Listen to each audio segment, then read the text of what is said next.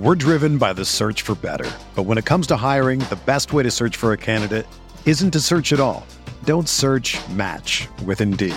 Indeed is your matching and hiring platform with over 350 million global monthly visitors, according to Indeed data, and a matching engine that helps you find quality candidates fast. Ditch the busy work. Use Indeed for scheduling, screening, and messaging so you can connect with candidates faster. Leveraging over 140 million qualifications and preferences every day, Indeed's matching engine is constantly learning from your preferences, so the more you use Indeed, the better it gets. Join more than 3.5 million businesses worldwide that use Indeed to hire great talent fast. And listeners of this show will get a $75 sponsored job credit to get your jobs more visibility at Indeed.com slash BlueWire. Just go to Indeed.com slash BlueWire right now and support our show by saying that you heard about Indeed on this podcast. That's Indeed.com slash BlueWire. Terms and conditions apply. Need to hire? You need Indeed. What do you think about the Laker team now? You follow the box scores of the games every day? Just the Lakers. You're kidding. That is really a compliment. I was pleased to see you smile at the top of our show because once the game starts, you have a game face. You don't smile much out there. I don't think you have to do things for money anymore. Correct. What's up, Laker fans? Welcome to the Laker Film Room Podcast, brought to you by the Blue Wire Podcast Network. I'm Pete, joined by Darius and Mike, and today we're going to preview the Western Conference. Mike, set us up, please. All right, so I put together a little tier system, and you guys are going to help take me through it, and ultimately we will reach full 100% LFR consensus as to exactly what's going to happen oh, in yeah, the Western yeah, Conference. It always year. happens. yeah. And now it is funny because we generally do agree on things. It's just that there are little subtleties, and I'm curious which ones of, in this case, which ones, of, which teams will end up being the subtleties. But let's start at the bottom.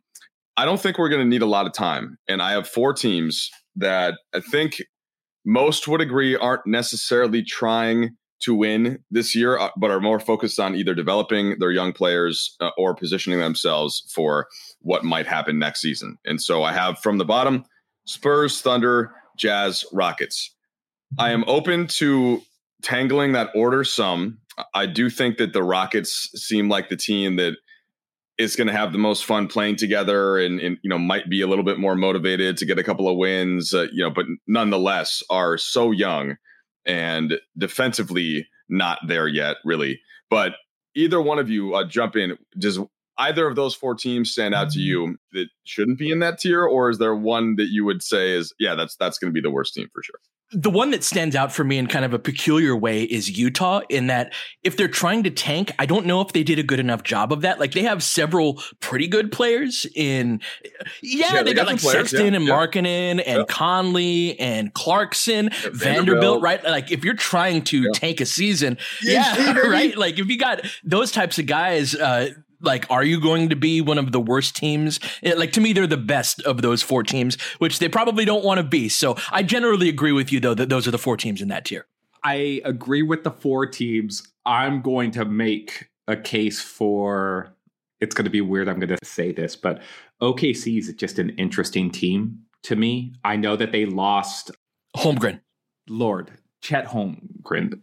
My brain has not been working in terms of names We got for you, a brother. long time now. Like I feel like every other pod, I'm just like, what's his name from that one team? And you guys are just like, oh, Banchero. And I'm just like, yeah, he was the number one pick of the draft, and I there's still a can't certain part of your brain that, that is reserved for coming up with metaphors we And understand there's a That's lot what of real Pete estate for that to too. So yeah, Yeah. we gotta. There's Yeah. no not enough Yeah. space for that, like the menial, trivial stuff like that. That's where you and I come in, Mike. So, anyways, I know they lost Chet, and I was very much intrigued by Chet. But when it comes to stuff like this, I'm always like, okay, well, which team has the best player out of any of these guys? And SGA is Mhm, He's really good. one of those dudes. He is a dude that when he's playing, it's like he keeps your floor at a certain level to me. And then you add in Dort and Josh Giddey, and then suddenly they're sort of this perimeter based team that attacks with all their guards. They're good passing, they play hard. They the Lakers know that on any given night when you walk into OKC from last season, that's just like if you don't bring a, a requisite amount of effort, suddenly they're up 10 points on you and you're just like, what the hell? This team's not supposed to be any good. And so I think they're going to be one of those teams that still is not taken seriously. Like they are the tank team. They're the Oklahoma City team where it's just like, okay, well, like we're going to go in there and, and just do whatever. But so I think they're kind of like Utah. Like, oh, you want to tank, but some of your players are too good for that. And so I agree that the Spurs look to be the worst out of this bunch, Mike. But those next three teams, even Houston, Houston has some players. Like Green's a good player. Um, the kid that they just drafted, Jabari Smith, like I think that he's going to be a like a good player who does a lot of like quality NBA winning sort of things, even as a rookie. And this shows the depth of the league where it's just like all of these teams have like, oh, wasn't this dude taken in the top six of the draft and he's actually yeah. really good? And what's going on here? So I like I agree with what you're saying, but like some of these teams are gonna give other teams real problems. I yeah, think. this is something we talked about at some point this summer where even the really bad teams that are not necessarily trying to win, it's all relative because of the overall increase of talent and especially young talent. And when LeBron James, to bring the Laker angle into this, comes into that gym, those guys are going to want to play and have fun that night and sort of show who they are in this league. Mm-hmm. And so, yeah, that, I totally agree. Even though that to me is a clear tier, uh, those aren't just automatic wins. Like you're going to have to actually show up and play basketball, or there's enough that those teams can have. All right, let's move up. And this one to me is a two team tier, and it's the Kings and the Blazers. And it's teams that are certainly a step up in terms of veteran talent from those four that I just mentioned. Certainly teams whose definitely in the case of the Kings really want to win and want to break what is now the longest playoff drought in American sports since the Mariners made it this year. I believe it's 16 years. And then the Blazers have, you know, made offseason moves that would say that they're trying to win, including uh, trading for Jerami Grant. And of course, Lillard comes back healthy, and Josh Hart um, comes over a winning player uh, who we, of course, know and love from his being drafted by the Lakers a few years ago. So I don't have another team with them in that set. And as a, a quick addendum here, I did not put the Lakers into the tier system. If you, I, to me, that's either a whole other podcast or at the end, you guys can kind of, we can kind of sort and think, hey, where should we put them relative mm-hmm. to the rest? But I want to go through the system first, and that's the next little mini tier. Blazers Kings, and that by the way is in play in range. There are there are, would be eight teams left ahead of them, not counting the Lakers. I, I like that you, are doing that with the Lakers because I think that we have the highest degree of volatility. Uh, there's so many directions, uh, and a team that's yeah. still figuring out its starting lineup. Yeah, there's a lot of a lot of ways this can go. Not all good, certainly, but um, I, I, like that idea. I want to speak on the Kings. I've, been, I've talked about them a couple times on the pod. They seem to be building an identity team wise. We played them twice this preseason. They were undefeated this preseason.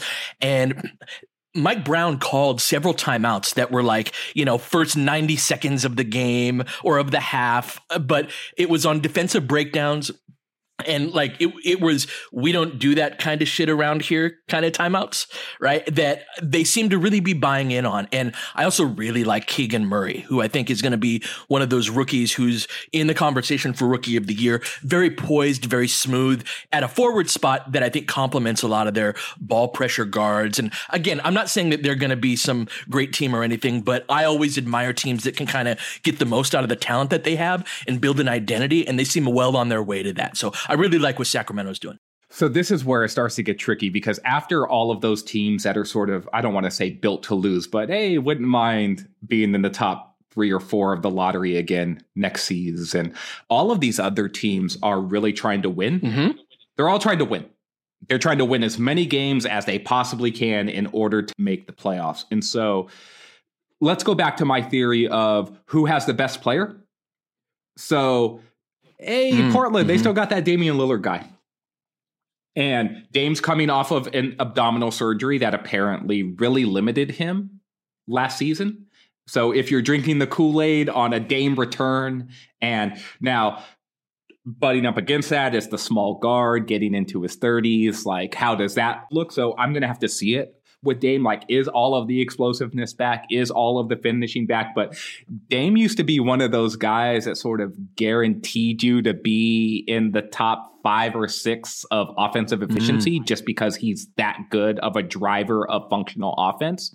And then they did some things this offseason that really should have addressed their weaknesses, right? Like they signed Jerami Grant, one of those forwards that they've been looking for like forever. They re- remember when it was like the Aminu and Harkless combination there next to Dame and CJ and Nurkic. Well, now it's now it's Jerami Grant, and then they and Simons looks poised to be sort of the guy who makes that next leap into that class of player. That can he be as good as Jordan Poole or Tyler Herro? Like he sort of is looking at that trajectory there too, right? They got Josh Hart, like they brought back mm-hmm. Nurkic. Mm-hmm. I like they that signed signing. Gary Payton the second, right? And so they have improved their defensive wherewithal and they've still got Dame. And so I'm interested in seeing what they do. And on the flip side, I agree with what Pete's saying about like Mike Brown instilling culture and and all of that. And so I agree that they're in that same tier, Mike. They could also yeah. jump up and sort of surprise. Either of these teams could be like, oh, they're looking to be 500 or they win 42 games. And like, would that shock me? Maybe a little, but it's like they're also good. So I don't know there's eight teams ahead, not counting the Lakers. And there a couple of flaws in why I had the Blazers and Kings out of there is the Blazers. I, I, do think it's still a little bit tenuous, whether it's Dame or like they do have this other route they can go. They just took Shaedon Sharpe, 19 year old with talent. And there, there is a trade at some point. Could, there were all these rumors the last couple years about Dame. I know we signed the extension, but I just think there's still, if they don't start being in that upper part of the mix, there's going to be some temptation for them to potentially go the other way. So that to me is a mitigating factor. And then the Kings, I just I don't love the team that can start like if your identity is pre- defense, but in the case of starting Domantas Sabonis at the mm-hmm. five and not really having rim protection behind them, and then Richaun Holmes is the guy that you're going to be bringing in off the bench. Uh, behind him, I, I, just think that's kind of a they're a player yeah. away there. Um, even if they have some interesting pieces, and Brown he was trying very hard to win all of the mm-hmm. preseason games. That was what differentiated him from Darvin Ham, and that's why it, partly they did. But anyway, uh, let's get to the next tier. This one I think is going to be for my list is going to be different from most people's, and it's I'm, I'm trying to make a couple of points here, but this is uh these teams I think have some variance as well, and I've got Pelicans, Wolves, Suns. Now, some Ooh. the Suns won 60 plus games last year the Pelicans, and so the Wolves made this massive trade for Rudy Gobert, in, in which they sent out five first round picks. They are trying to win 50 games now.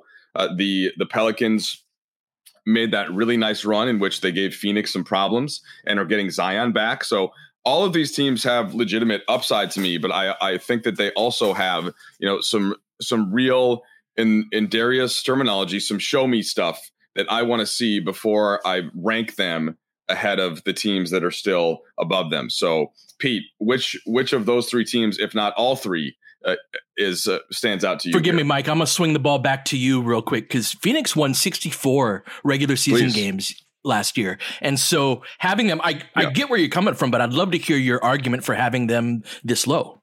Well, so they're really they're basically on uh, six right now as to where I have them, which is going to be lower than where almost anybody else has them. But the first reason uh, is another year of Chris Paul and another year of aging. And I think that, you know, there's a certain kind of peak with Chris, and there's a certain kind of, I just got the sense from watching them in preseason in person and reading a little bit, like that starts to wear some and take out his own wear and tear. So that's one. Two is Jae Crowder, that whole situation. He's not there.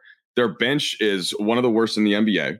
Uh, they're the whole DeAndre Ayton thing. He is now kind of like, all right, I did that whole role player thing for you guys. I set screens, I rolled to the rim, I dunked. Now I want the ball. I want to shoot 12 foot jumpers, and I want to do it all game. And I want to work on my stuff and just the lack of motor. So there's, I just think there's a lot of problems there in terms of the chemistry and the belief. And I don't think they really believe they can win the title again with that team. And when there are all these other teams in the West that are good, to me, that's the difference between even if it's five, six, seven, eight wins, like like that's the difference right there between top couple and moving down into that kind of middle tier. So uh, that's that's my feeling on Phoenix, Darius.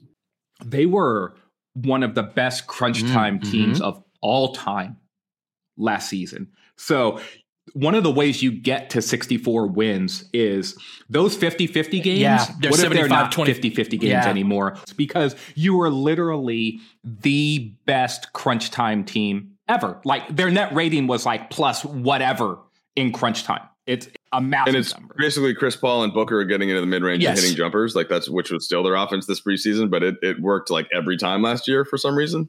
and like not missing at all. Like, okay, you're gonna shoot 60% on mid-range jumpers in the last two minutes of a close game. It's just like, and you're gonna win when that's the case, right? And so I'm not saying they can't replicate some of that efficiency, but it's just like, what if instead of going 10 and 2 in those games, you go five and five? Or or six and six, right? Like that's suddenly four more win or four more losses that you add to to the tally. So I'll kick it to you, Pete. But Phoenix is an interesting, they're in an interesting place there, Mike. And I think the combination of vibes and um, having to come back from everything and less depth is a combination that could, in fact, hurt. them. Yeah, I, I, it's a bold take, but I definitely see the uh, the rationale behind it. I DeAndre Ayton is responsible for a great deal of the force on Phoenix. There aren't a lot of other players on their team that are like powerful relative to their position. They've got two skill guys in the backcourt. Bridges has a little bit of that, and that's part of the reason why I think he's super helpful.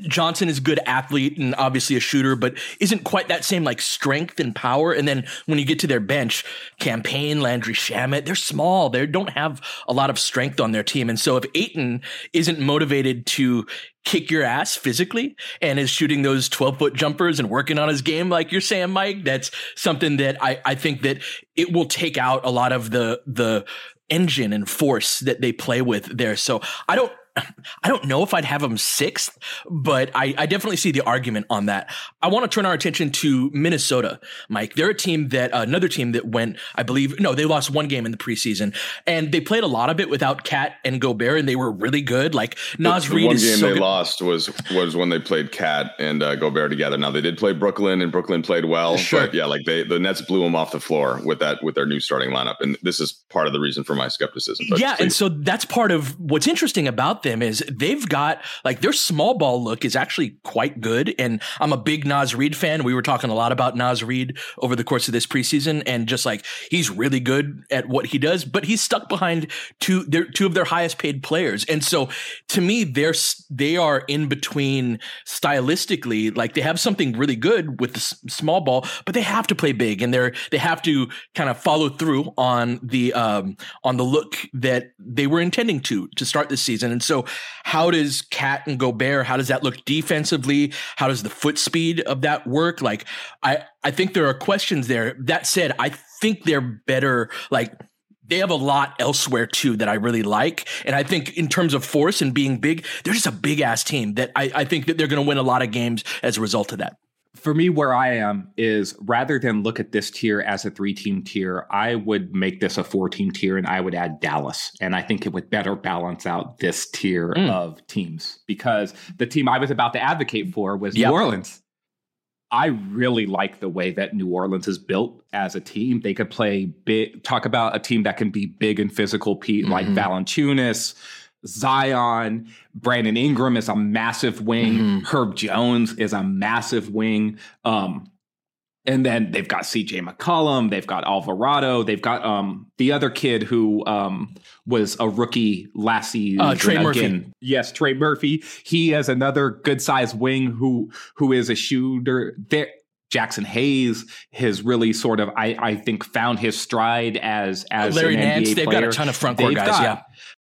Athletes Yeah. who run and can play fast. They have seemingly bought into what Willie Green is selling in terms of playing hard defensively. And I think that if you stretch this tier out then and bring in a team who looks to be in the next tier up, which we'll get to in in a second in Dallas, I think that if you were to say Phoenix and Dallas and then sort of as as these teams that were in the Western Conference Finals last year, but have had some issues, right? Roster stuff with with Dallas, and then two up and coming teams like Minnesota and New Orleans as teams that are sort of on on the ascension with younger guys who are making their push to jump into that next tier. I would make a case there. Um, to say like okay these four teams are sort of all very similar to me and all of them could pop or any of them could drop based off of injuries or vibes or however else you want to say it. When you get to the west this year and i will get you the next year in a second the hard part is well suns wolves pelicans all really good teams. All these teams could win a ton of games. But then the teams that i have in the next tier above them i just i think have a slightly better case for a couple of different reasons which we'll start to get into. And so the Mavs, let's start there since Darius mentioned potentially including them in this tier. As a team, just looking at the roster, yes, I'm giving Luka a extra bump here. And and basically the Mavs, just because of how amazing Luka is, he destroyed the Suns uh, in in that ridiculous game seven. I mean, I just think that a player at that level who can get your offense a great shot on every single trip and who doesn't take away a ton defensively because he's big and he can rebound. I'm basically giving them a, the inverse of a tax uh, for Luka. Like I'm just they, they, have a credit system for me. So I've got it. I've got Mavs, Clippers, Grizzlies um, in that tier directly above. And we just talked about the Suns a lot. I think that's going to be we'll know earlier. I think in the season. I think that it, they're going to show for me that they've taken a bit of a step back, but that they could certainly prove it wrong. Uh, and then the Pelicans, I think, are the upside team that everybody's kind of on. Right, there's a lot of people nationally that like what that has a chance to be, and I get it. And then Minnesota is just the team that has to that has to kind of figure out how what they're going to be themselves uh, before, but but could certainly get into a rhythm. But that's where you know Mavs, Clippers, Grizzlies, to include lots of thoughts here, Pete. Most most people are gonna have the Clippers ahead, but I, would love to get your thoughts first on the Mavs and Luka and how much you think one guy like that even with an imperfect roster of complementary players, where that should suit, where that should stack a team like that. Let's take a quick break and we'll come back talk about that tier. We're driven by the search for better. But when it comes to hiring, the best way to search for a candidate isn't to search at all. Don't search match with Indeed.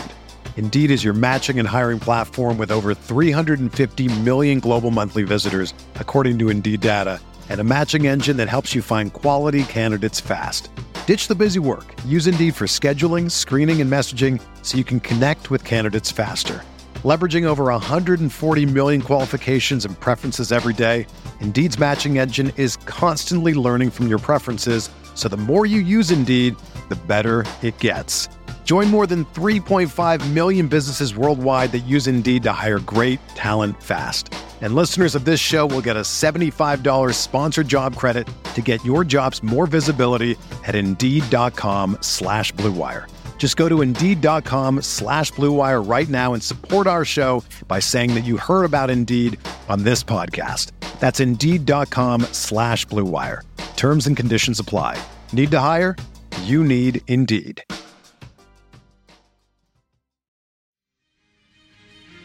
So I agree with your credit system for guys like Luka and those, you know, tier one tier two superstars that are in the prime of their career can carry you through a regular season.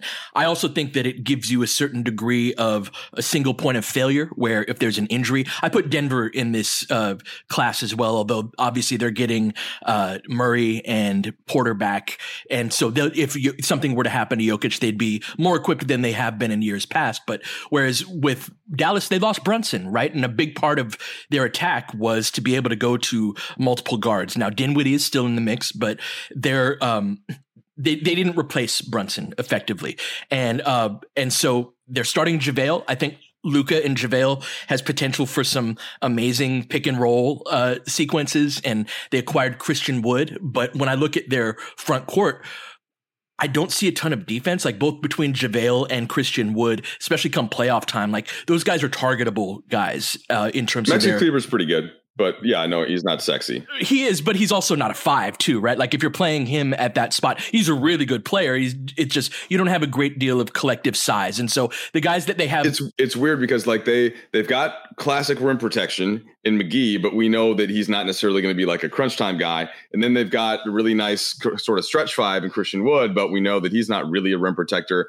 And then they've got Kleber, who is kind of undersized. So they've got guys like they've got some bodies there, but there isn't that you you you know a lot of teams have the one guy that can kind of combine a couple of, of, those things and stay on the floor a little bit better. Maybe. Yeah, I think who who can stay on the floor for them in the big man spots are going to depend on who they're playing and what challenges that team that they're playing goes against. Uh, and so you know, last year Jason Kidd did a great job of, I think, getting the best defensively out of a group of guys that were okay. Like I never thought of Reggie Bullock as a particularly good defender before last year, and then he fit in quite well. And Spencer Dinwiddie was doing the best he can, right? And so that I think can have a shelf life, right? Like the first year of a coach, I think you can kind of get that buy-in from those type of guys. Getting that in year two and year three, I think is more of a challenge, Mike. So I'm curious to see what happens there. Pete, it's a good point about the coaching there. It to, uh, it takes me to Thibs year one in New York. Exactly. And then Great year comparison. Two was a big yes. drop off. Yeah. So I agree with everything that everyone has said about Luka. I also think that the Mavs have. I think losing Brunson is a big deal. I think that he's a winning player. I think that he brings a certain mentality and a certain calm and a high baseline level of competence. He's a serious customer, yeah. And he can run mm-hmm. a team, man. And he can run a team even with another guy on the floor who is supposed to run a team because he can play off of the ball. He can be an on the ball guy. And Dinwiddie was great for them last year. Is he going to be great for them again this year? I'm not sure. And Christian Wood has never played serious basketball in his life. And he's on like his fifth basketball team. And he has all of this talent and he's on his fifth basketball team. And whenever you're that talented and you've moved around so much, it makes me wonder mm. if someone then starts to recognize that you do not play serious basketball. And so we're not going to build anything with you in the mix. All right, I think that you guys have already convinced me uh, that the Mavs moving the, Darius's initial point basically, let's move them to the other tier um, because those are enough question marks, even with the Luka plus tax that I'm allowing and Pete is supporting.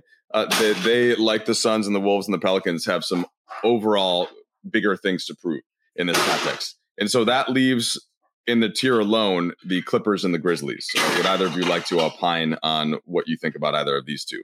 I think the Clippers are in the top tier with the Warriors. Um, I think I, almost everybody does. And then, yeah. by the way, that would leave the Nuggets. That's the other team I have up there.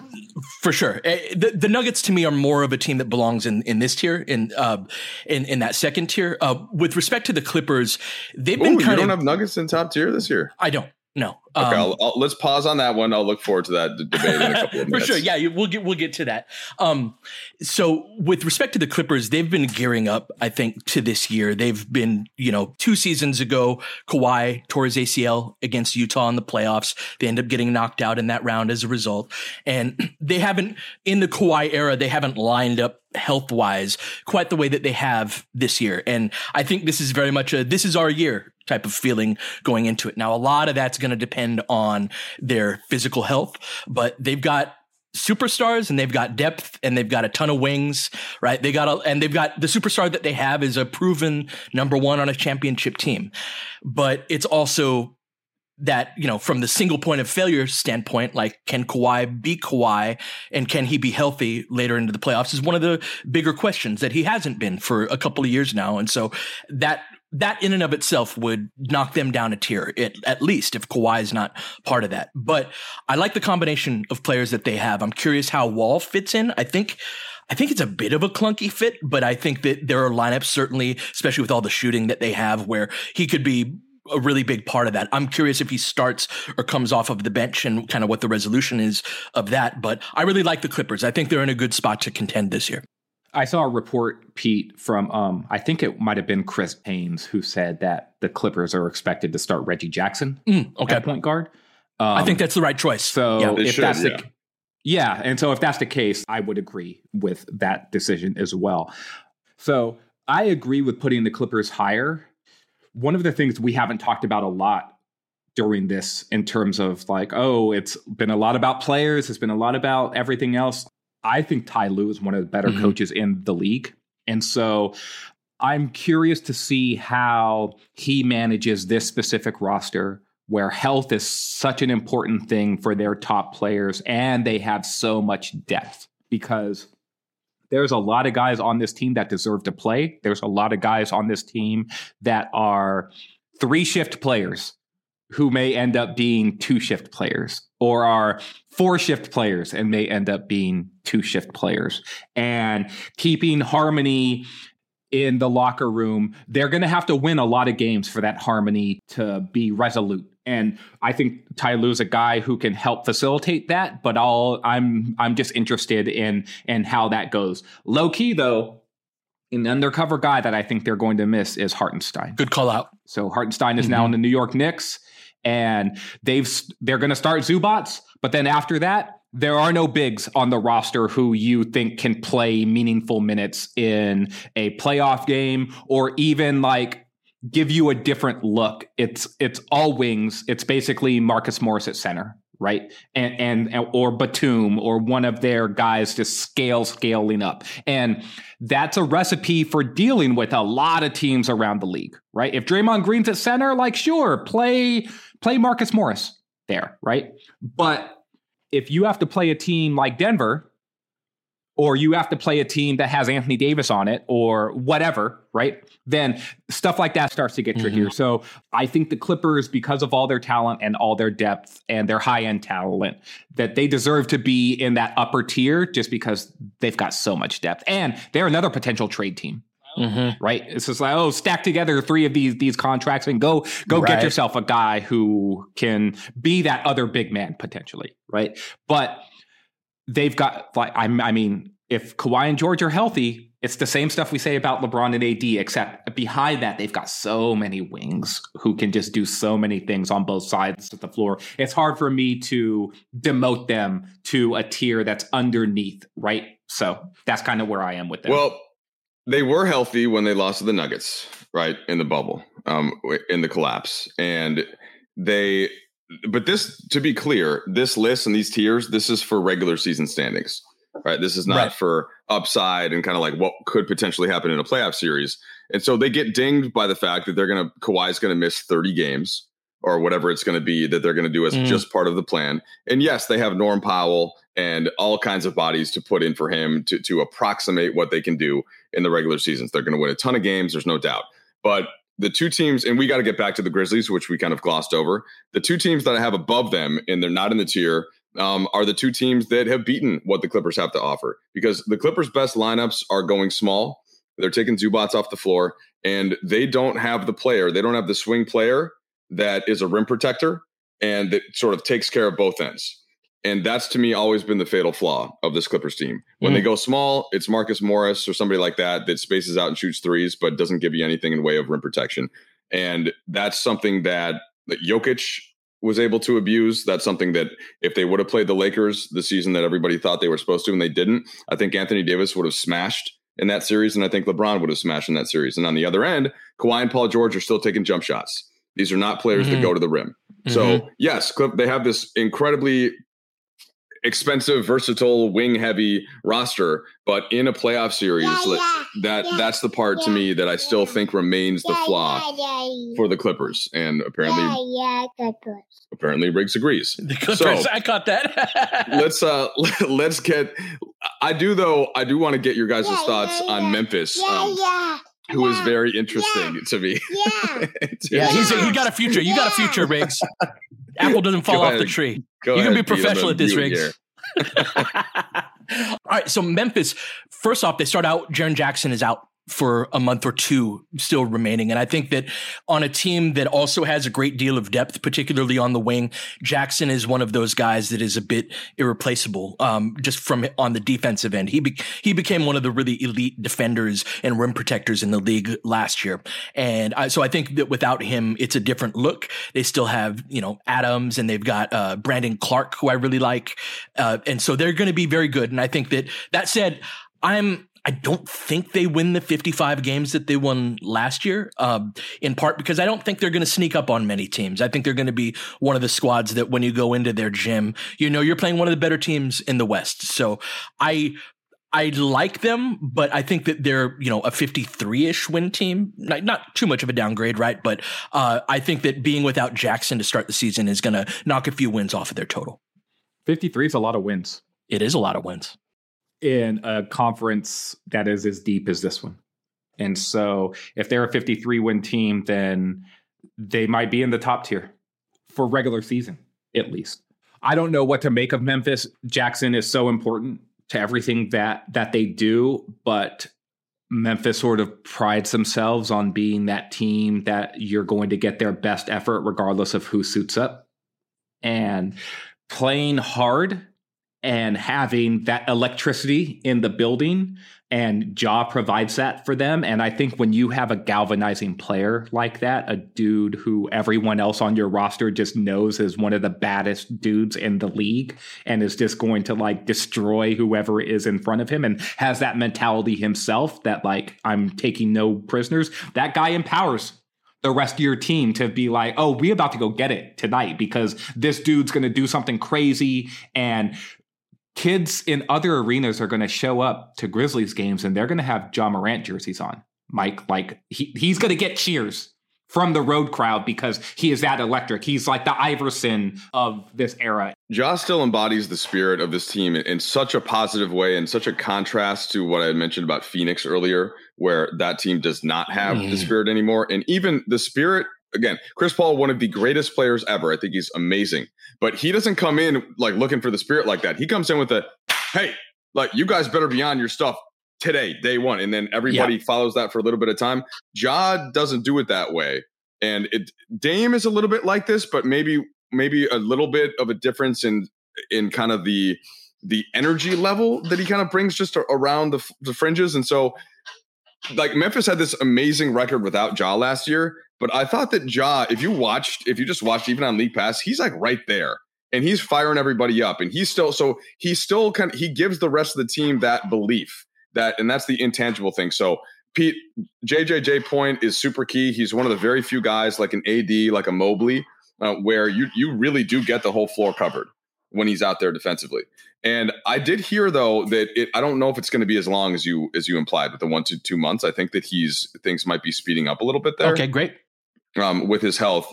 And I just think they have enough of this kind of spirit and continuity and belief, and they always find one or two guys that are better than people realize. So I I think they've earned some of that regular season belief. In a playoff series, that's a whole nother discussion. And as we saw what their limitations were last season, but um, that's why I, I think they could win more regular season games than the Clippers, even if a, the Clippers are a better you know potential matchup mm. in, in a series against them but I still had them. I still had them below that top tier um, of Nuggets Warriors. And Pete, maybe this is a good place to kick it to you because it sounds like you're. It sounds like you don't think Denver um, should be in that that top space there. Not necessarily. I just think that they have. Um, I think they have more single points of failure. Jokic, if if you've been following Jokic's preseason, he had kind of an odd preseason. Now, what that means, you know, we'll, we'll see. But he tired. Yeah. Well, that's think. the thing, yeah. Mike, right? And if Jokic, like he's had such a burden of these last two seasons where having Murray off of the floor, having Porter off of the floor this past season, where he's had to carry so much. And this has been an ongoing point that you've made that I think that it still remains that like at some point, dude's going to get tired. He might get injured, but like guys, especially as they get older, there's an accumulation where not every single season is separate from the one before it. It's all the continuation of the same story. And so while I really like like Bruce Brown and KCP, such a good guard combination to put on a Jokic team where you don't need as much ball handling from your guards, but you do need guys that can defend and run the floor and will cut. Like, I really like the concept of their team. I just think that that's where I have my eyes on with Denver and seeing Jokic have kind of a funky preseason. He had a season man, three, maybe four years ago. I think it was three years ago where through December or something, he was barely putting up any numbers. And it's like, what's going on with Jokic? You know, I, I think that he's kind of working himself back into shape and uh, he's got a wrist thing that's going on that is impacting his shot. And so that's why if they're so dependent upon Jokic being great. Obviously, having Murray and Porter will help, but like if Jokic ain't Jokic, that that just in and of itself can knock them down a little bit. So I really like their team, Mike. It's just uh, that I see a single point of failure there. So I'm going to read you something really quickly, guys. So going back to the 2017-18 season, here are Jokic's minute totals for regular season. 2443, 2504, 2336, 2488, 2476. Games played are 75, 80, 73, 72, and 74. He's played a lot of minutes. Mm-hmm. And the last three of those seasons have been compressed seasons, they've been tight. If you're looking for a potential drop off season where it's just like, oh, kind of what happened to Jokic? I think we've taken it for granted that he's just going to go out there and play in between 75 and 80 games and put up almost triple double numbers and just be an MVP caliber player. And maybe he does that again.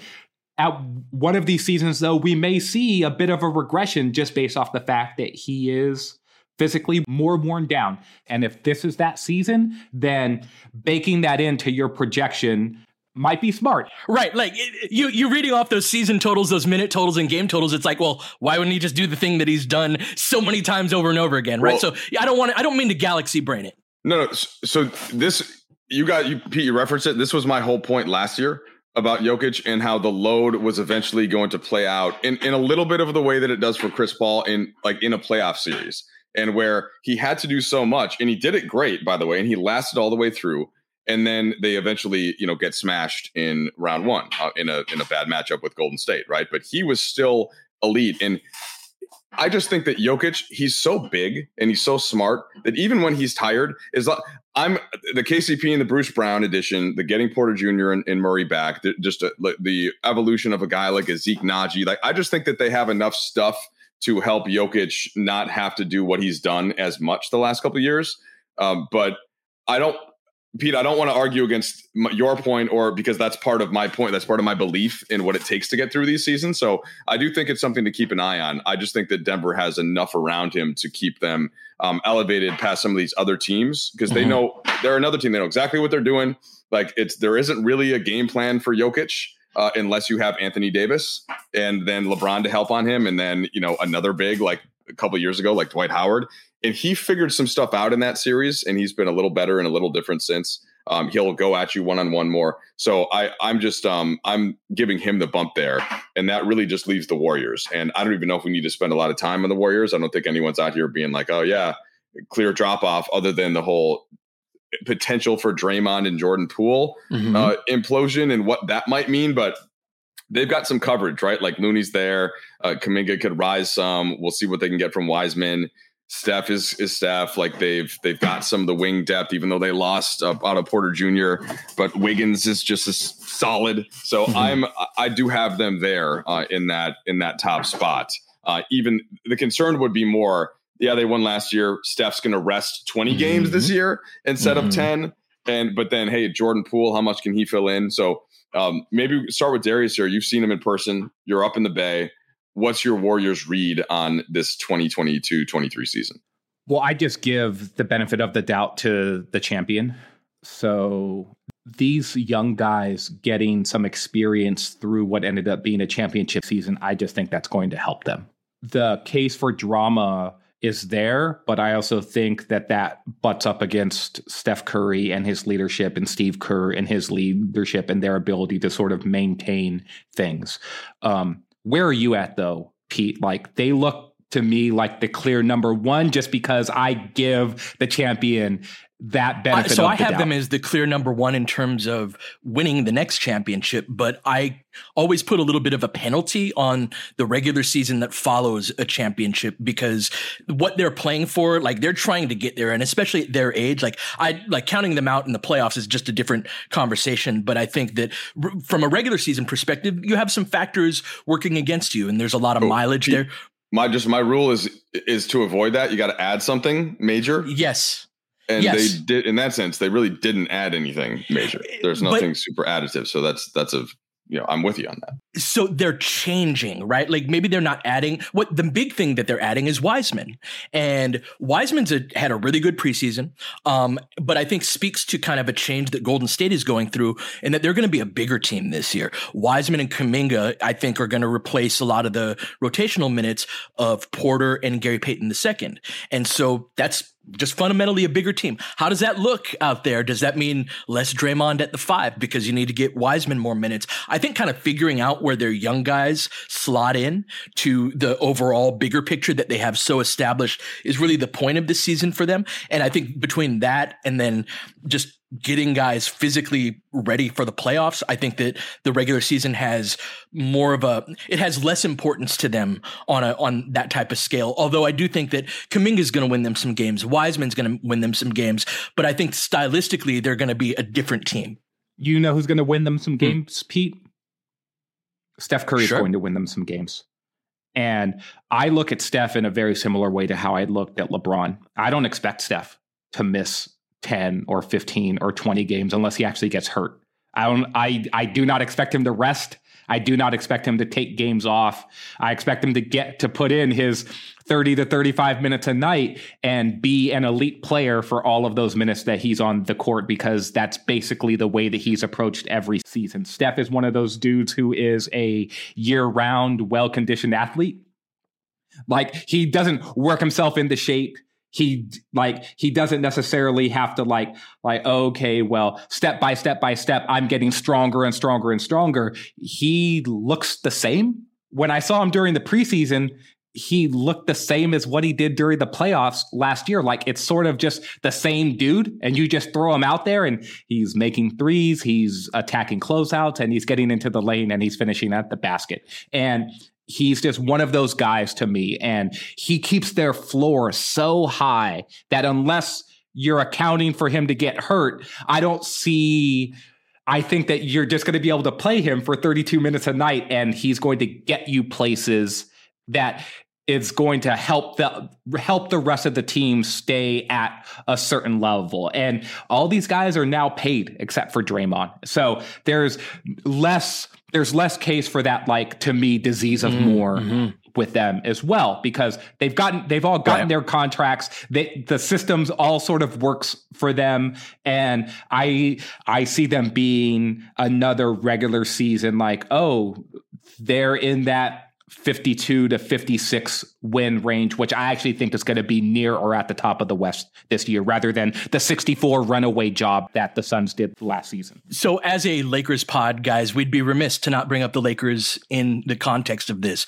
Mike, we're in a, a time of transition, but with the current roster, which tier do you have this team in?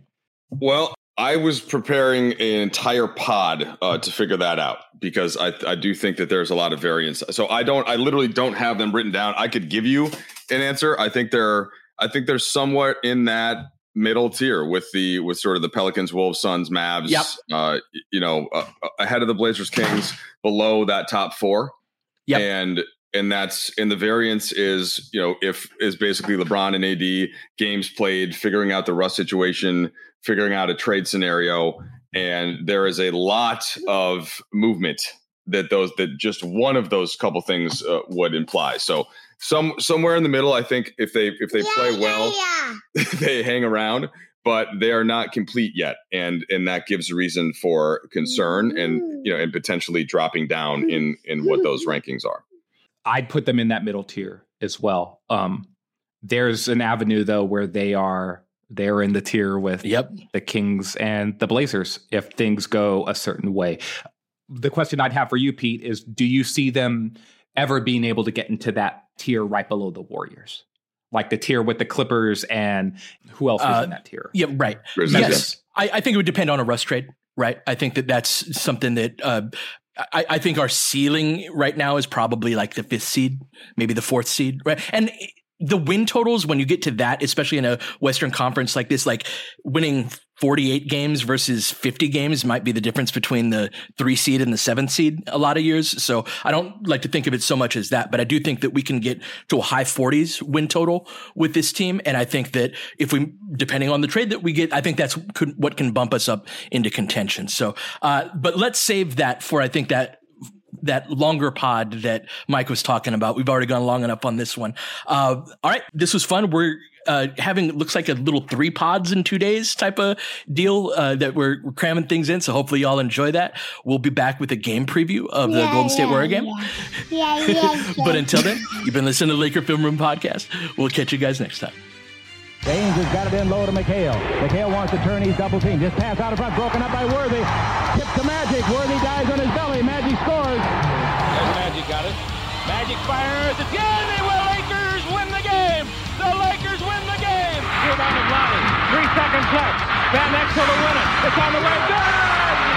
Kobe Bryant, 48 points, 16 rebounds. Shaq with his eighth block shot that ties an NBA Finals record. A lot of Laker fans Let me tell you sticking around for this. You're seeing something that's very rare indeed. A Laker to get MVP chance Right, in Boston. In Boston. Of all places. Are you kidding me? Kobe, hard to believe. Are you kidding me? Unreal. Are you kidding me? Lakers looking to push.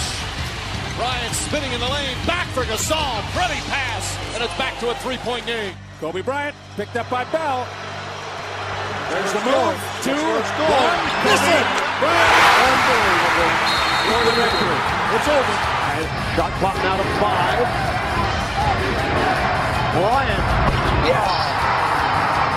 And that was a little tap to Alvin Gentry. Add insult to injury, Kobe. I mean, what a shot. I mean, you can't defend that. Are you kidding me? 2.1 seconds remaining. Denver a foul to give. Jokic trying to disrupt Rondo. He puts it in. Here's Davis, 4-3 in the win. Oh, it's good! Anthony Davis has won it for the Lakers! James again. Oh, he hits another one.